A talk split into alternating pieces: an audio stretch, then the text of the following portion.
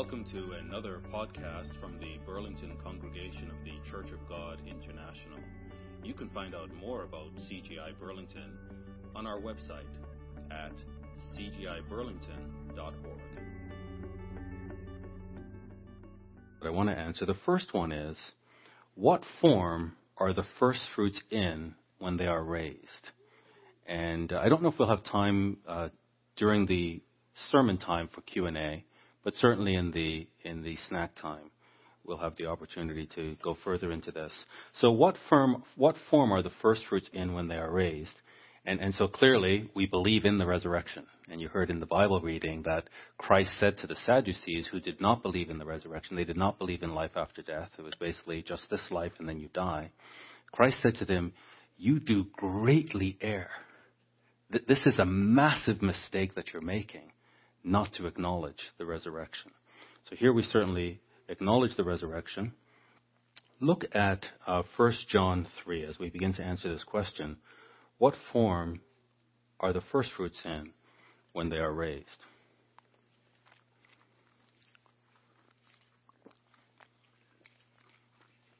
First John 3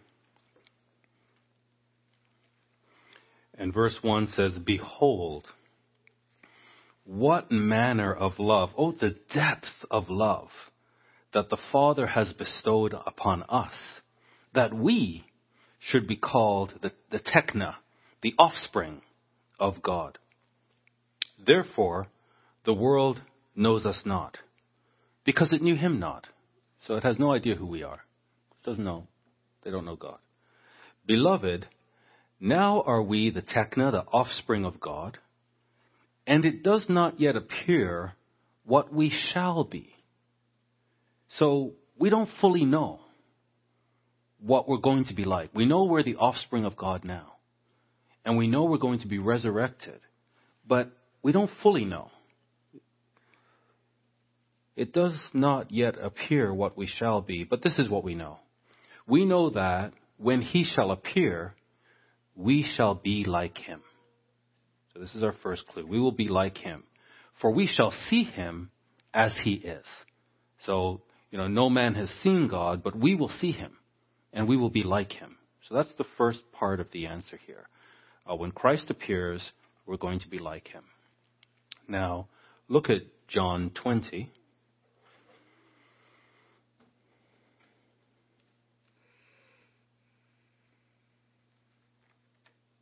John 20.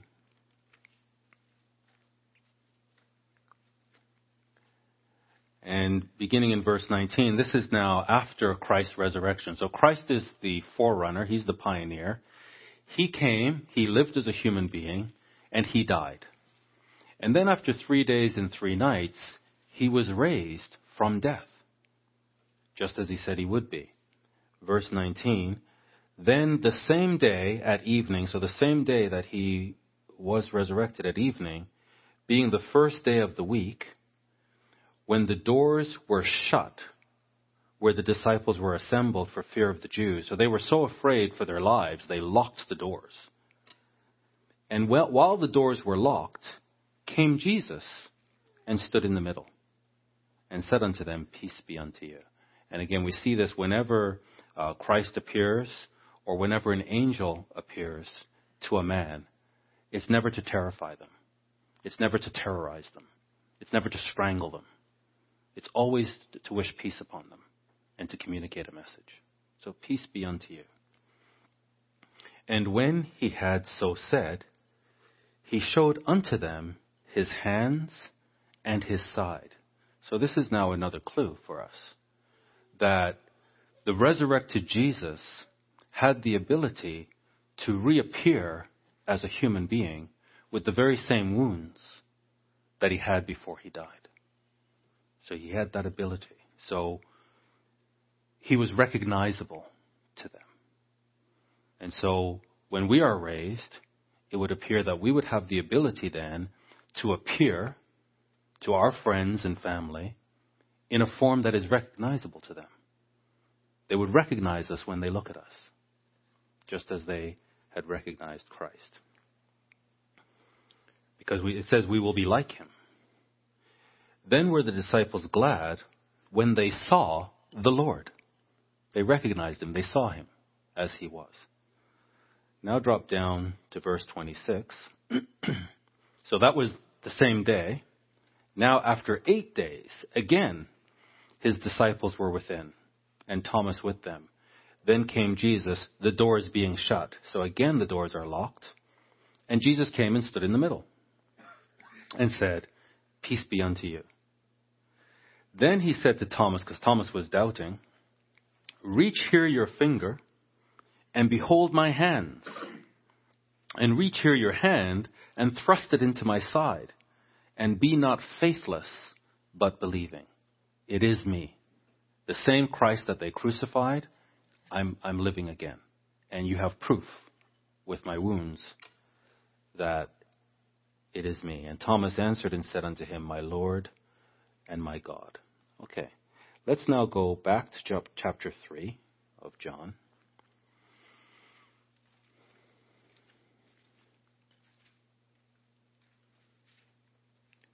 A familiar passage with uh, Nicodemus, chapter verse 4 of chapter 3.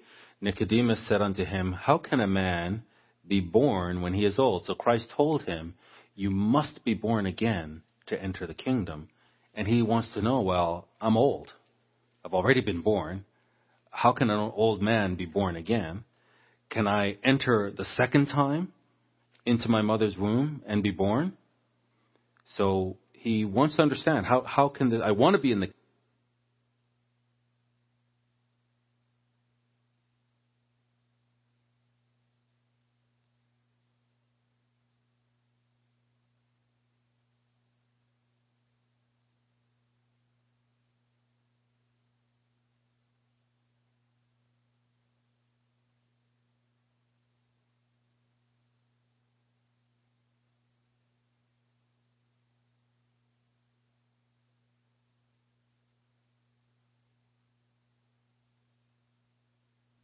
So he wants to know then, um, how does he do this? Does he go into his mother's womb again?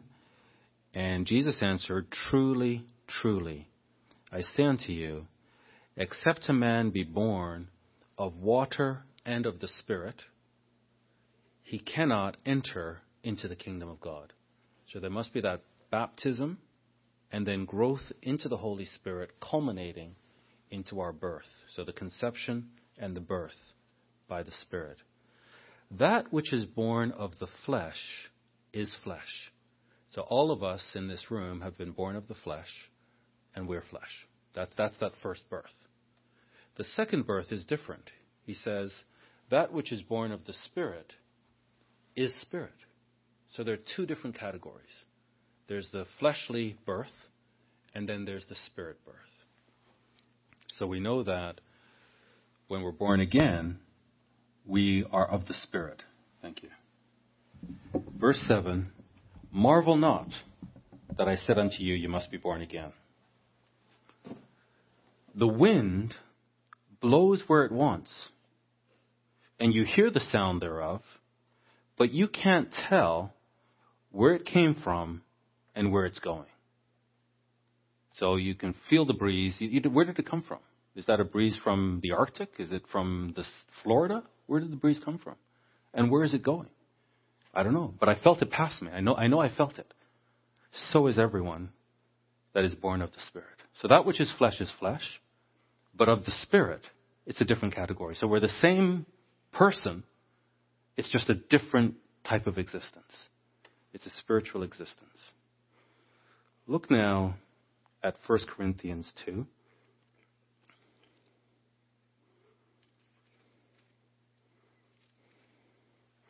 And, and there's a scripture in Colossians that talks about Christ being the firstborn from the grave, the firstborn from the dead. So this is flesh, we die, and then we're born from the dead when we're resurrected into this spirit life. 1 Corinthians 2, verse 9. So again, um, backing up what John said in 1 John 3, we don't fully understand this, but we do know we're going to be like him. And verse 9, but as it is written, eye has not seen, 1 Corinthians 2 verse 9, eye has not seen nor ear heard, neither has entered into the heart of man the things which God has prepared for them that love him. So it's a whole new level of existence, and, and there's things that God has prepared for us, and we can't know them physically.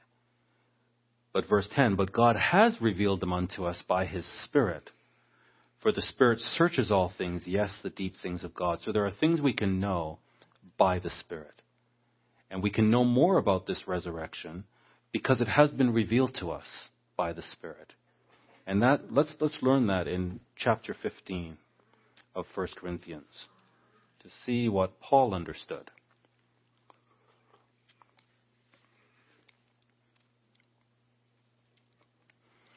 1 Corinthians 15, and we'll begin in verse 34. Awake to righteousness and sin not. So repent, turn around, live this way. Awake to righteousness and sin not. For some have not the knowledge of God. I speak this to your shame. But some men will say, How are the dead raised up? And in fact, that's the question here. How are the dead raised up? Except uh, this question is a good attitude Whereas the question the questioner here in Corinthians is a skeptic. They're trying to negate this truth, and they greatly err. That the truth of the resurrection is reality, and it's the reality that we should be completely focused on. And so it is true that the dead will be raised, but you know the skeptics were saying, well, how are the dead going to be raised up? But it's great that they asked that question, because now we get to learn the answer through the apostle Paul. And with what body do they come? You fool. That which you sow is not quickened except it dies. So that's just the reality that if you want to sow wheat or tomato or whatever, you're going to sow those seeds. The seeds have to die. And then something else comes, whatever it is that you were sowing. But the seed has to die first. So that which you sow is not quickened except it die. And that which you sow, you, you sow not that body that shall be, but bear grain. It may become wheat or some other grain. So we have to understand this is the reality that the body that you will have is not the body that you have now. We, we use the body that we have now. Everything that we do now, in a sense, we are sowing our new body. So their eternal life is a gift, but the reward is based on what we do. So, so where we use our body, our physical body, to sow a new body. Verse 38, but God gives it a body as it has pleased him, and to every seed his own body.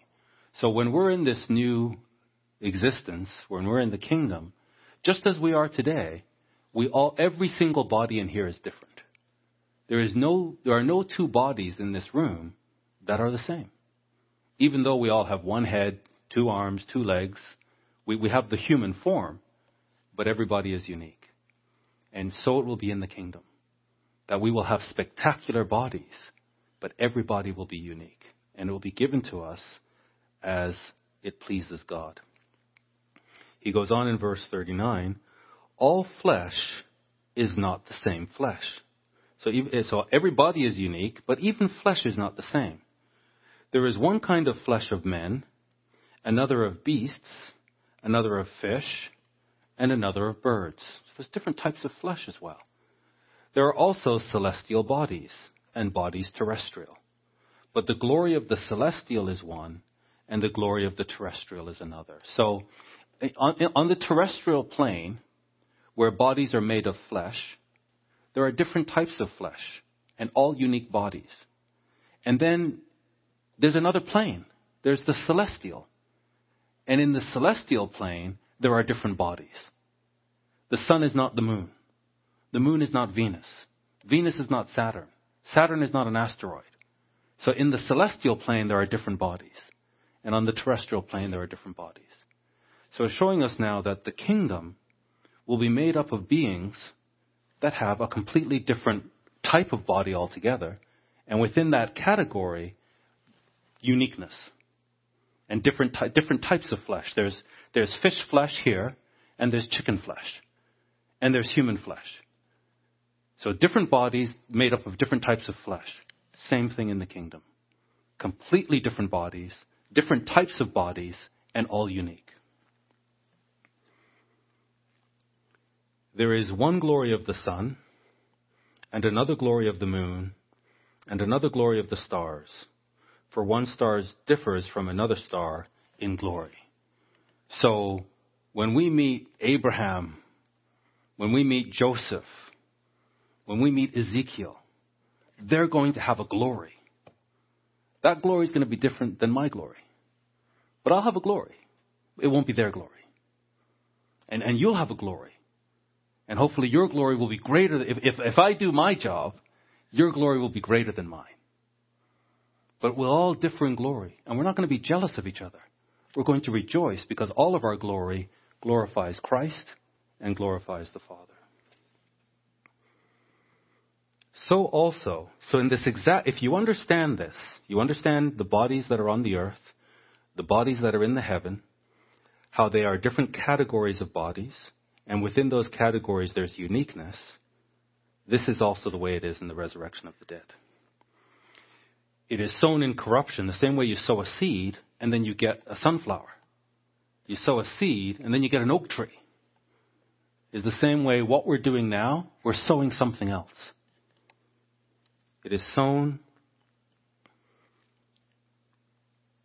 in dishonor, it is raised in glory. So you see people today, they're sick, they're older, the body is falling apart, doesn't matter. We're sowing a glorious body. That's what matters. It is sown in weakness. It is raised in power. It is sown a natural body. The Greek says soma psuchikon. It is raised a spiritual body. The Greek is soma pneumatikon. So this body is soma psuchikon. It's a human fleshly body. But there's a soma pneumatikon. And this is what John was talking about, or Christ was talking about to Nicodemus. That the pneuma goes where it wants. You can feel it, but you don't know where it came from, you don't know where it's going. That so is everyone that is born of the Spirit. So we will have a, a pneumatic body. And this to the Greek mind, this is heresy.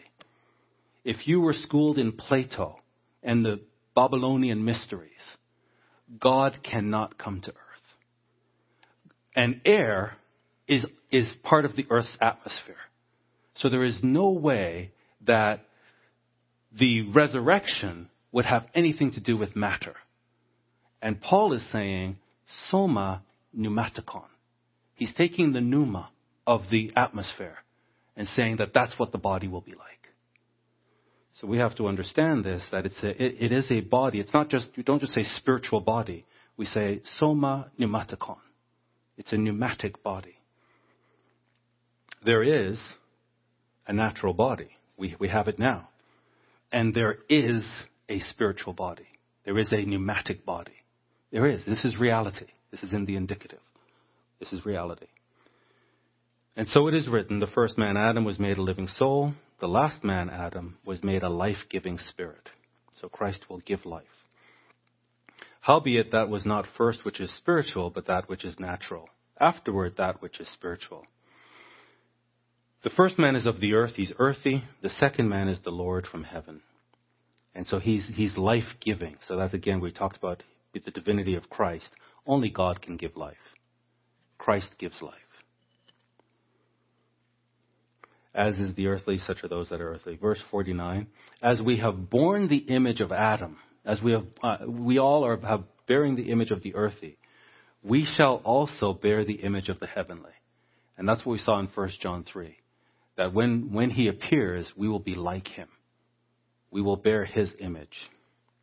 Now, this I say, brethren, that flesh and blood cannot inherit the kingdom of God, neither does corruption inherit incorruption. So Christ said, I'm telling you, that which is born of flesh is flesh. So when people are running around saying, I'm born again, and they're flesh, they're negating the very thing Christ said. If you're flesh, you're flesh. And spirit is spirit. And so Paul says the same thing here. Flesh and blood cannot inherit the kingdom of God, neither does corruption inherit incorruption. Behold, I show you a mystery. We shall not all sleep, but we shall all be changed. In a moment, in the twinkling of an eye, at the last trumpet, for the trumpet shall sound, and the dead shall be raised incorruptible, and we shall be changed. And this is the first resurrection. So when Christ returns, the dead in Christ rise first, then those of us who are alive and remain, we join them in the air. And it says nothing of the wicked. This the first resurrection, the first fruits resurrection are those in Christ. Now, the next question says, I'm not sure I understand what it means to be baptized for the dead. So that's also in this passage. And this perhaps is one of the most difficult scriptures uh, in the Bible. And people take this many different ways. The letter to the Corinthians is uh, it's, it's, a challenging letter because there there are it, there's four letters that were written, two letters are missing, and we don't have all the full context. But let's see what this means. Verse 29. Else, what shall they do which are baptized for the dead, if the dead rise not at all? Why are they then baptized for the dead? So I think the, it's the Mormons that have a ritual where you can be baptized for someone who's died, and that way they can get into heaven. I think we need to be clear, first of all, before we look at what it means, let's be very clear about what it doesn't mean. And it does not, there's, there's no way the Word of God would endorse. You know, my uncle, he's dead now, he was an alcoholic for most of his life. So he was just spaced out. He had a very bad marriage, like really awful. That caused him to drink, and he went into severe alcoholism. One day, he just quit. It was like miraculous. He just stopped. And then he had 10 years 10 good years of life. He got married, he had a daughter. In fact, sorry, he, he got married, then he had the daughter, and that's what caused him to quit. And then he had 10 years with her. And then he went senile. And he had another four or five years senile. And then he died. So I could say, you know, I want my, my uncle to be in the kingdom. He's dead now. He has no consciousness, no knowledge.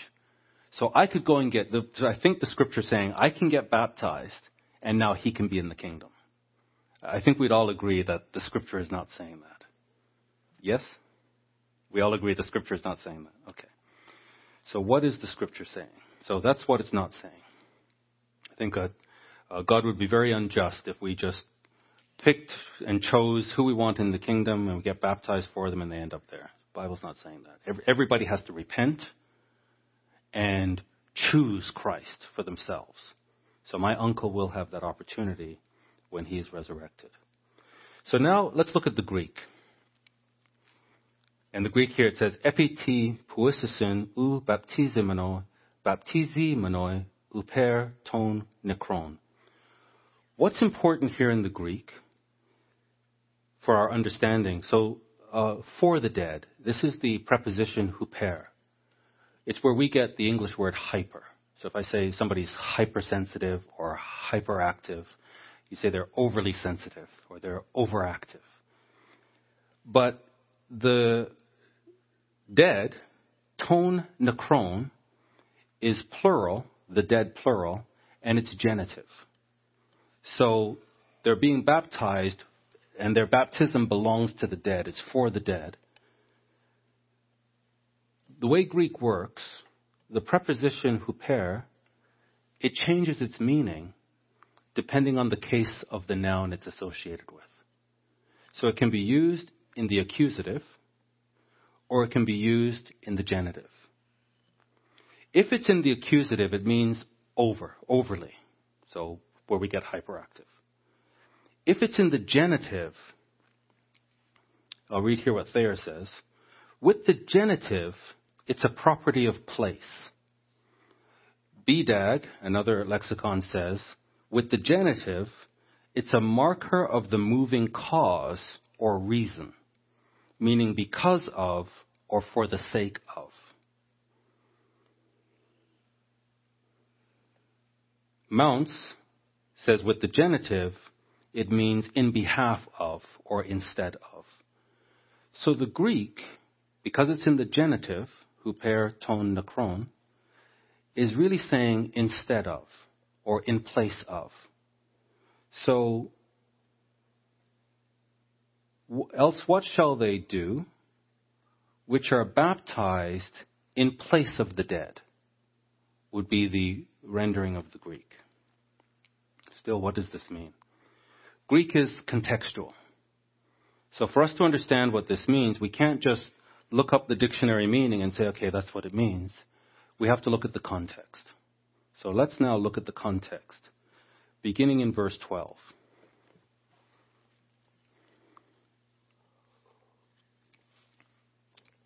Beginning in verse 12. Now, if Christ be preached that he rose from the dead, how say some among you that there is no resurrection of the dead? So this is the context. There's a conflict around whether or not the dead are raised. And Paul is putting the conflict to rest. He's saying, absolutely the dead are raised. I, I don't understand how some of you believe the dead are not raised. Verse 13. But if there be no resurrection of the dead, then is Christ not risen? So, if there's no resurrection of the dead, then Christ is dead. You can't believe in Christ and not believe in the resurrection. And if Christ be not risen, then our preaching is vain, and your faith also is vain. Yes, and we are found false witnesses of God because we have testified of God that he raised up Christ, whom he did not raise, if so be that the dead rise not. So this is the context. There's conflict over whether or not the dead are raised. Verse 16, for if the dead rise not, then is not Christ raised. And if Christ be not raised, your faith is vain, you are yet in your sins. The whole thing is hopeless. If, if Christ isn't raised, then we're doomed. Then they also, which are fallen asleep in Christ, are perished. So, the context here shows us that there are some that have fallen asleep in Christ. Remember the deacon Stephen, who preached the word of God powerfully to the point where they could not withstand his wisdom. And how did they respond to that? Did they all convert? No. They lost the debate and they stoned him to death. So they, we, we've lost Stephen and we've lost others. So if Stephen died in Christ and there's no resurrection, well, that was a waste of time. Why, why did he do that? Why didn't he just run? Why did he stand and face stoning? it's hard for us to read this because we live in North America. Isn't it that you convert to Christ and you get a new house? Isn't, isn't that how it works? I'm believing God for this new car. Isn't that how the gospel works? I'm, I'm, I'm claim, uh, what is it? Name it and claim it? Yeah. So, you know, in Christ, we snap our fingers and we get new things. Would you like a new suit? I'll pray with you, brother. I'm, I'm believing with you. Yeah, name it and claim it. So when we come to the word with this context, we have no clue what it's saying. We have to put ourselves in a first century context where people were being fed to lions for naming Christ, where people were being burned alive for staying faithful to Christ. And in that context, he's saying, they which have fallen asleep in Christ have perished. Not only did they suffer in this life, there's nothing to look forward to. Verse 19. And this is the, this is the real context.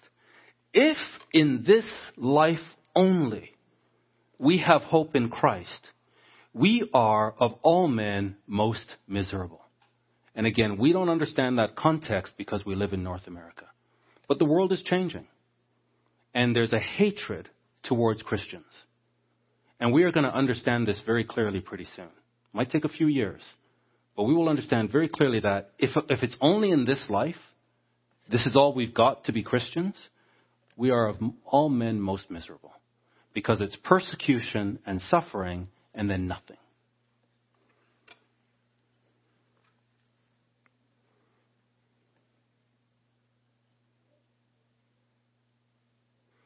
But now, verse 20, is Christ risen from the dead and become the first fruits of them that slept?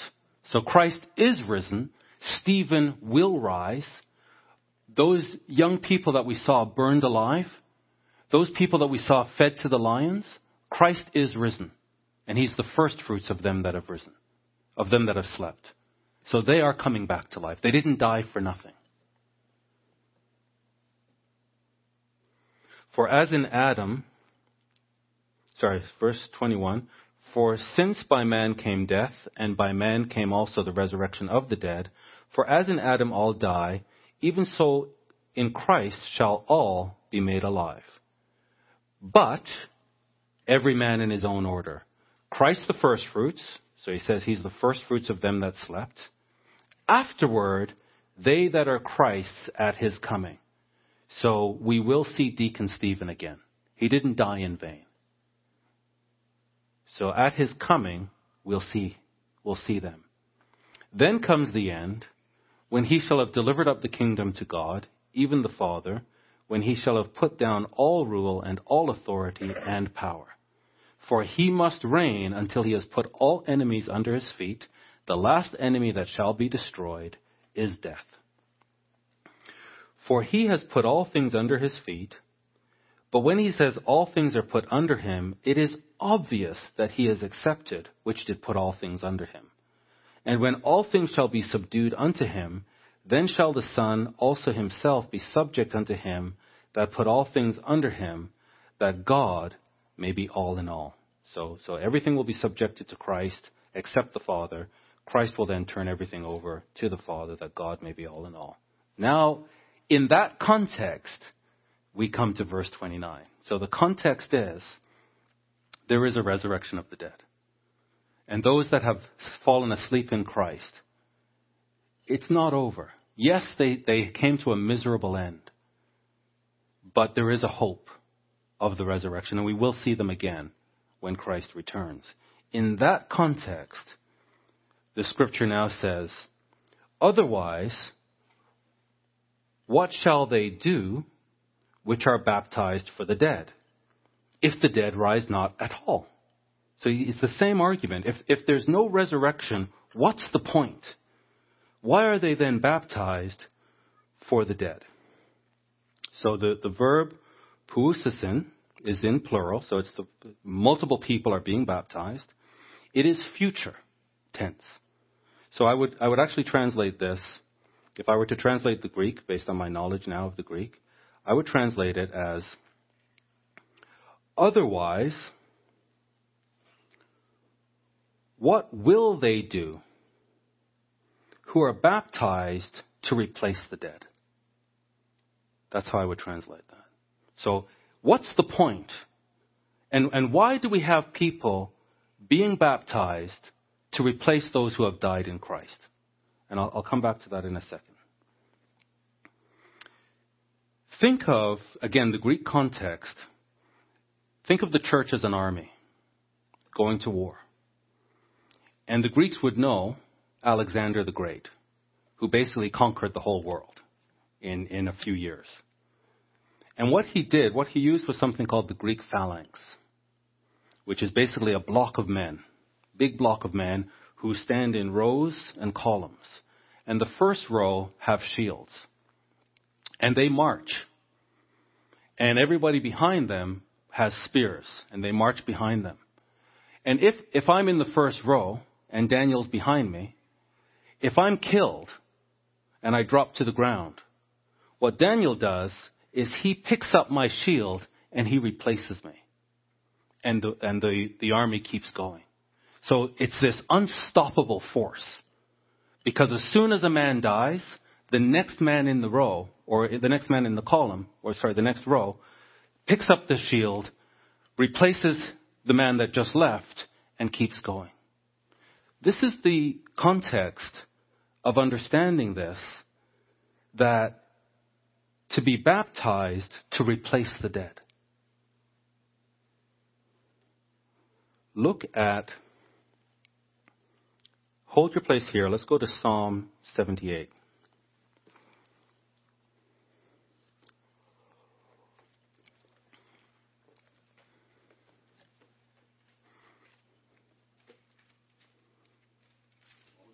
Psalm 78.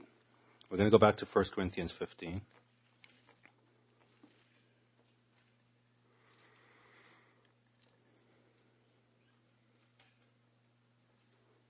Psalm 78, verse 4 We will not hide them from their children, showing to the generation to come the praises of the Lord and his strength and his wonderful works that he has done. For he established a testimony in Jacob and appointed a law in Israel, which he commanded our fathers, that they should make known to their children, that the generation to come might know them, even the children which should be born, who should arise and declare them to their children, that they might set their hope in God and forget not the works of God, but keep his commandments. So the scripture is saying that there are people unborn, that when they are born, they will come to declare the praises of God. Let's go back to 1 Corinthians 15, where we see the same notion here.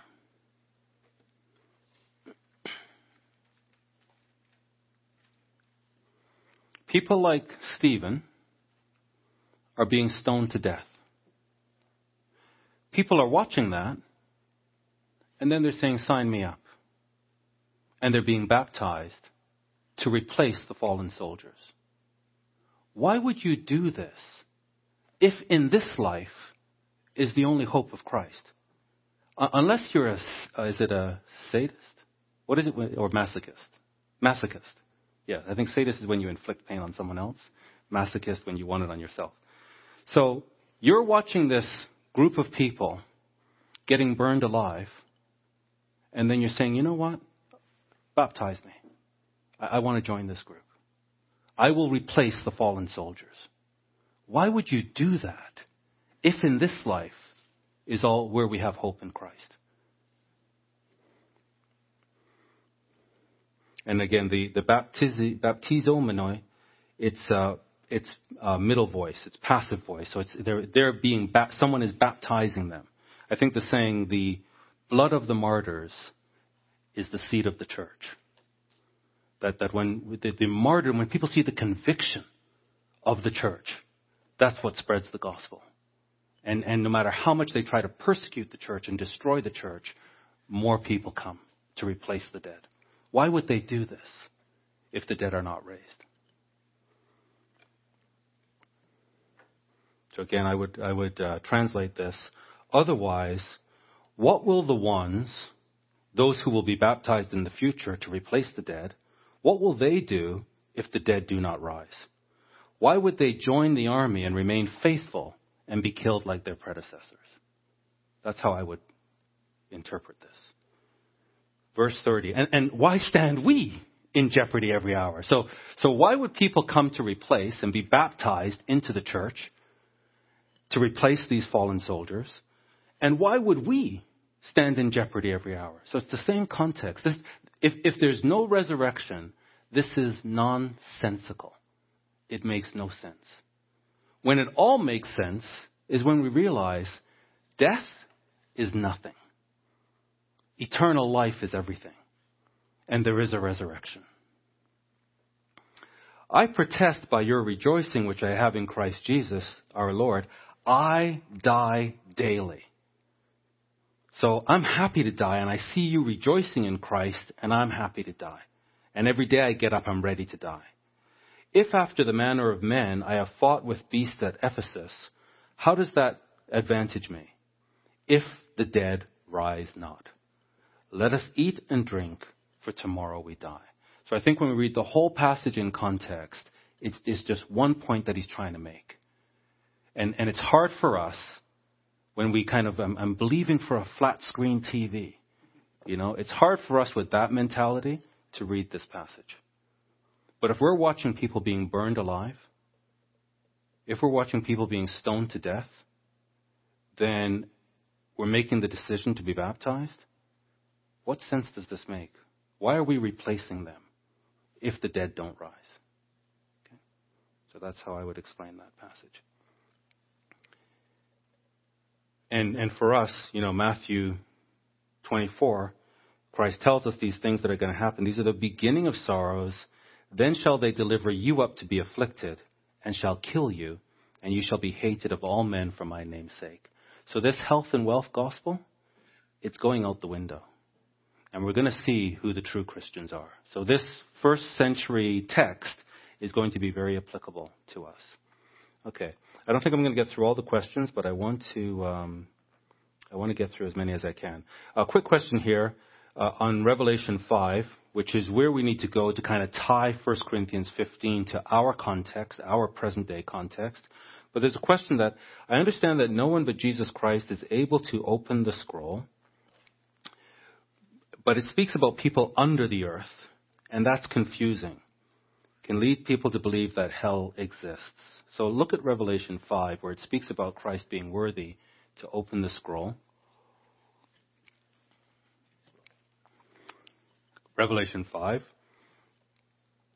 In verse 1, and I saw the right hand of him that sat on the throne, a book written within and on the backside sealed with seven seals. So it's totally sealed. And I saw a strong angel proclaiming with a loud voice, Who is worthy to open the book and to loose the seals thereof? And the scripture here says, No man. The Greek doesn't say no man. It just says none. None. No one in heaven, nor in earth, neither under the earth, was able to open the book, neither to look thereon. So the call, who is worthy, is not a call to say which man is worthy. It's who is worthy. Is, is anybody worthy? And there's a search to see, is anybody worthy? And nobody is worthy. In heaven, on earth, or even under the earth. And he wept much because no man was found worthy to open or no, again, it doesn't say man, no one, uh, to open and to read the book, neither to look thereon. So, no one alive, and even Moses, who is under the earth, he's buried. If we could bring him back to life, he wouldn't be worthy to open. If we were to bring Daniel back to life, Joseph, anybody under the earth, even insects, would not be worthy. Nothing in the, on the earth or under the earth is worthy to open the scroll. So it's not speaking of hell. It's just, it means what it says. Nobody on the earth, nobody under the earth. Another question.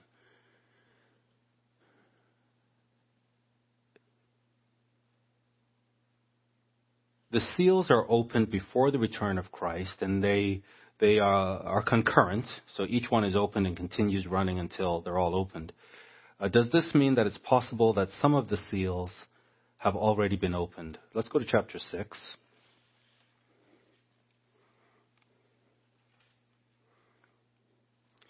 Uh, verse 1 And I saw when the Lamb opened one of the seals, and I heard, as it were, the noise of thunder, one of the four beasts saying, Come and see.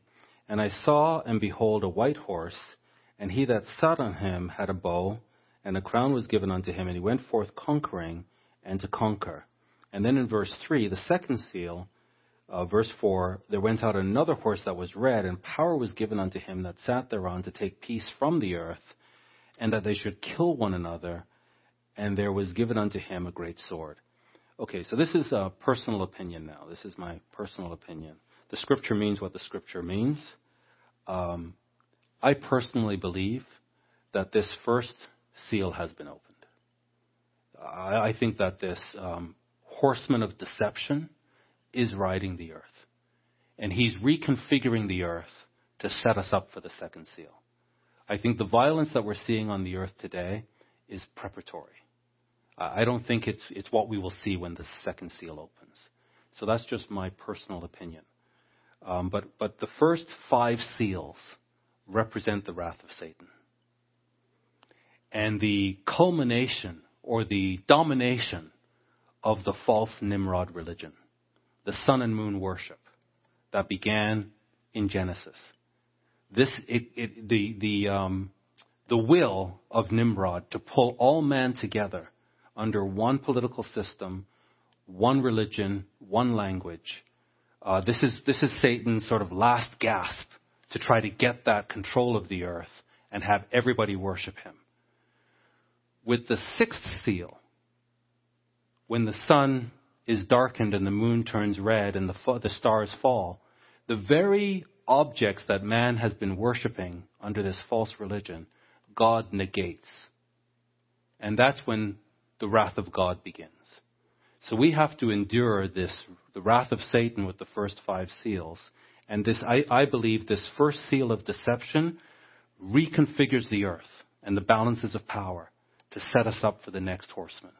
And when that violence begins, then we'll see like the days of Noah, where the violence is just everywhere. It is rampant. And because iniquity shall abound, the love of many will wax cold. But I don't think we're there yet. And then the fifth seal, verse 9. So this is now the culmination of this false religion, this Nimrod religion. Where does it end up? Now Satan has his push. He's, he's, this, this, is, this is it now. This is when he will be like the Most High and remove the righteous men from the earth as much as he can. When he opened the fifth seal, I saw under the altar the souls of them that were slain for the word of God and for the testimony which they held. And they cried with a loud voice, saying, How long, O Lord, holy and true, do you not judge and avenge our blood on them that dwell on the earth?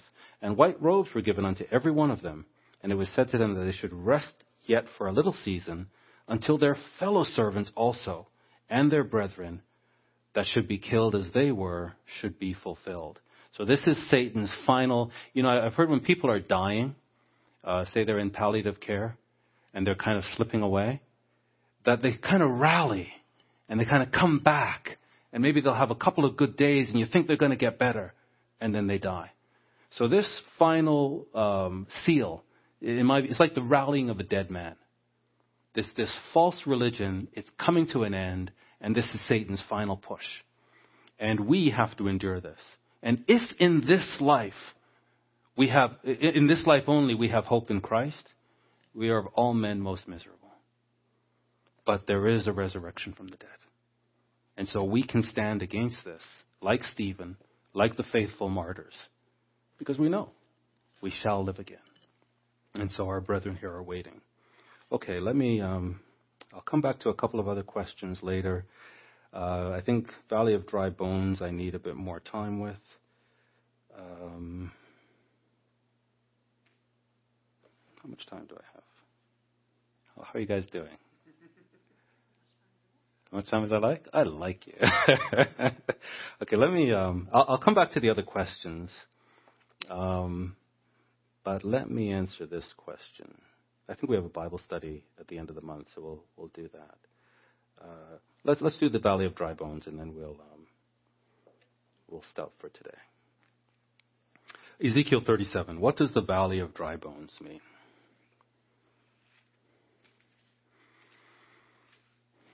So there's all kinds of um, interpretations of the Valley of Dry Bones.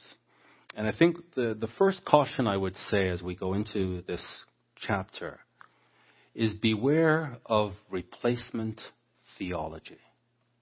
Replacement theology. Replacement theology comes from the devil.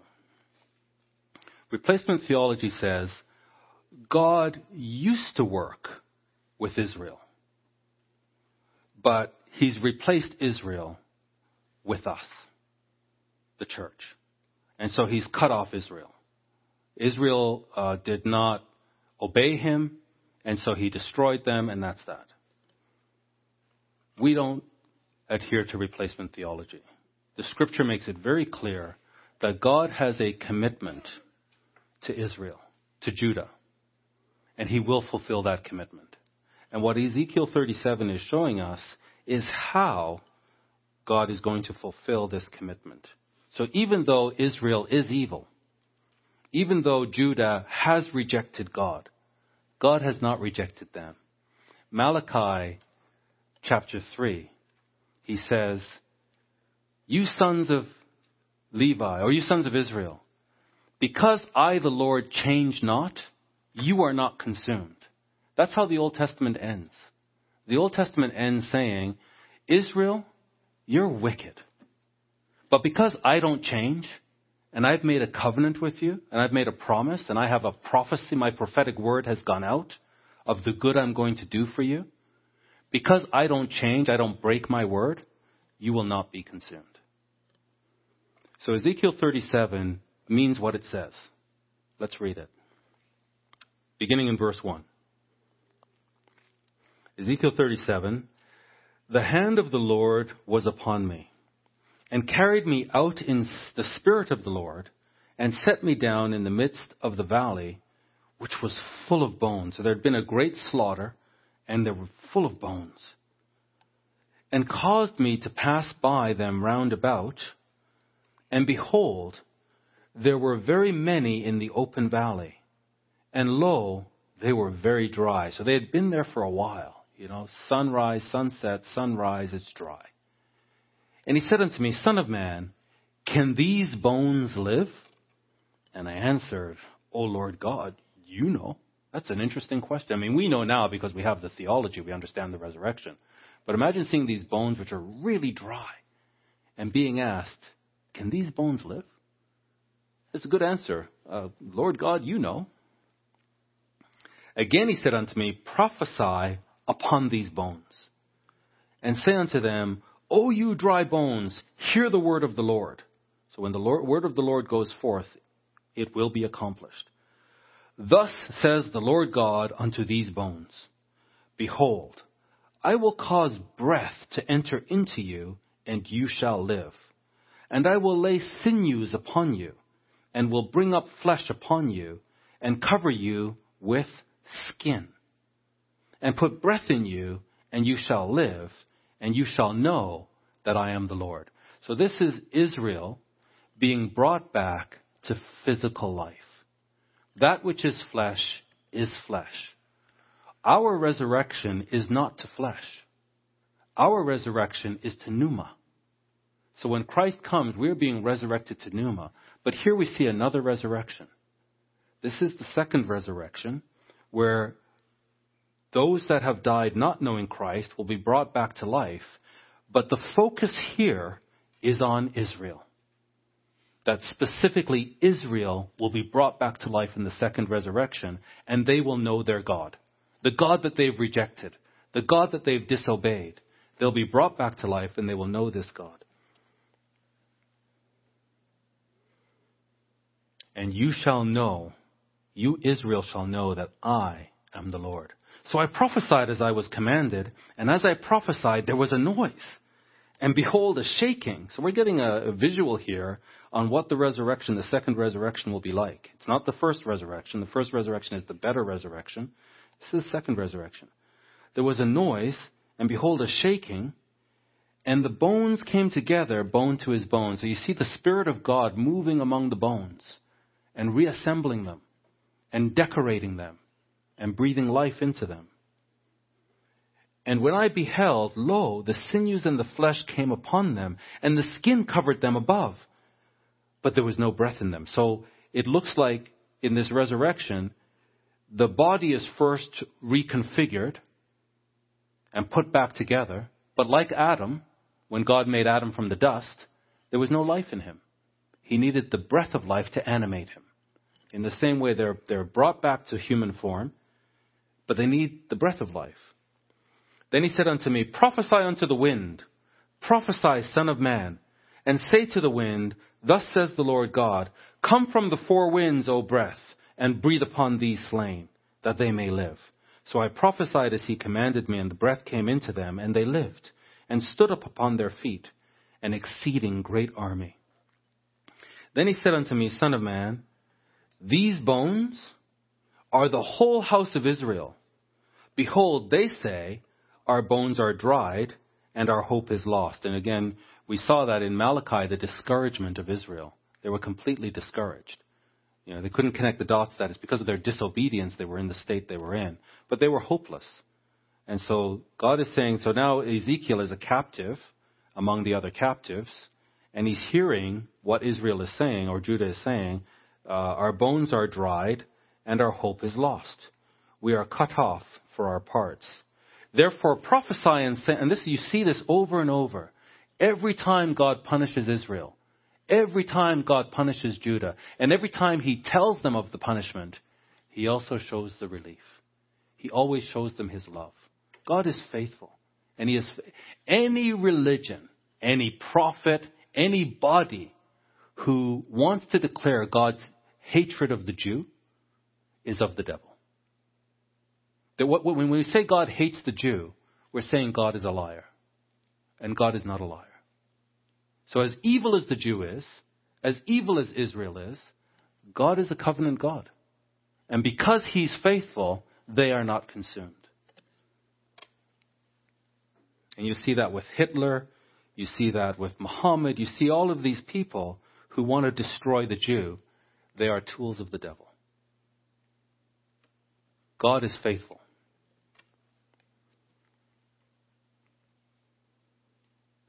Therefore prophesy, verse 12, unto them, and thus says the Lord God, Behold, O my people, you're still my people.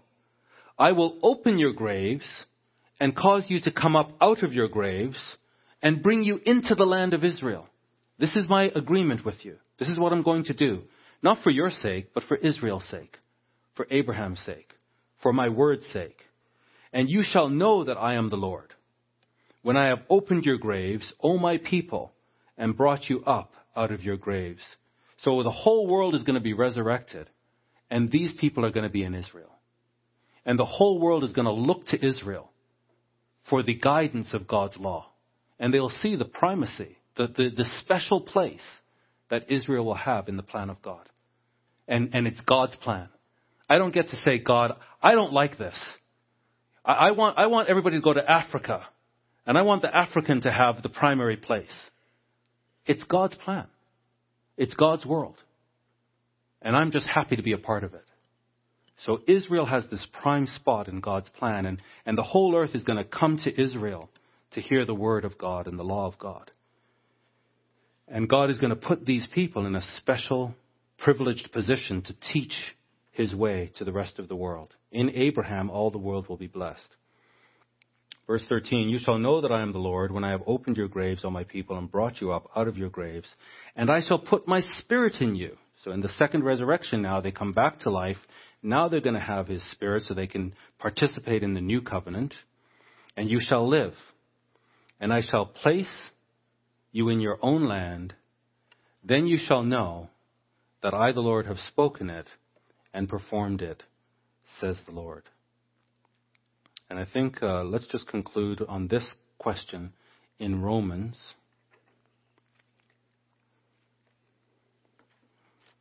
And I think it's. Uh, Romans 9 that I want.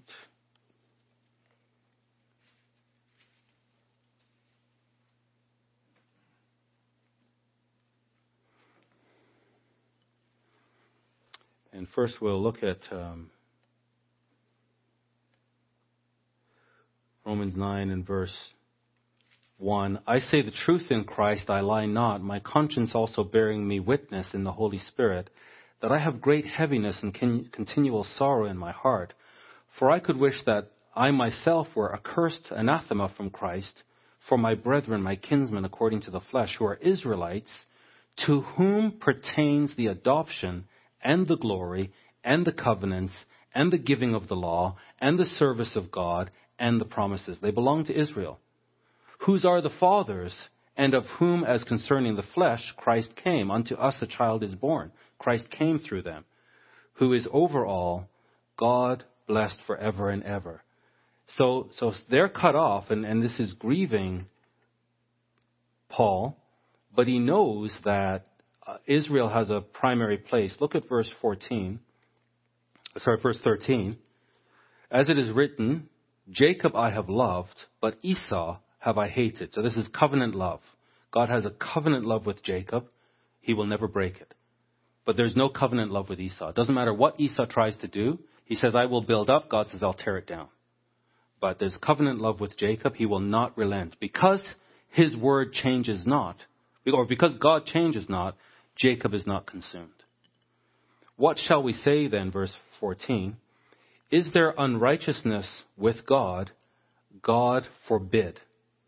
For he says to Moses, I will have mercy on whom I will have mercy, and I will have compassion on whom I will have compassion. And this reminds me, in fact, of Deacon Jan's sermon about the uh, parable, where, you know, at the 11th hour, these workers come and they get the same pay as everybody else, and uh, the, the, the first workers feel like that's unfair.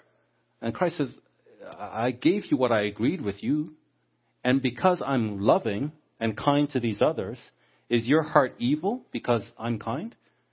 So God can have mercy on whom He will have mercy.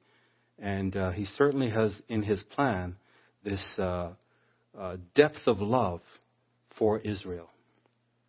And let's just finally go to chapter 11.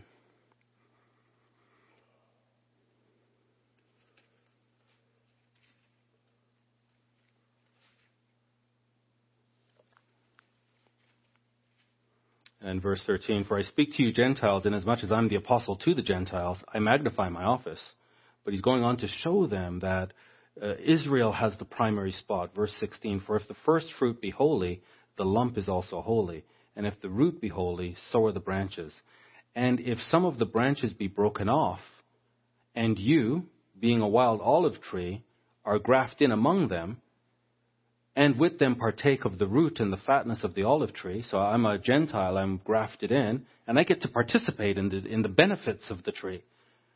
Boast not against the branches, the natural branches. So we cannot boast against the Jew.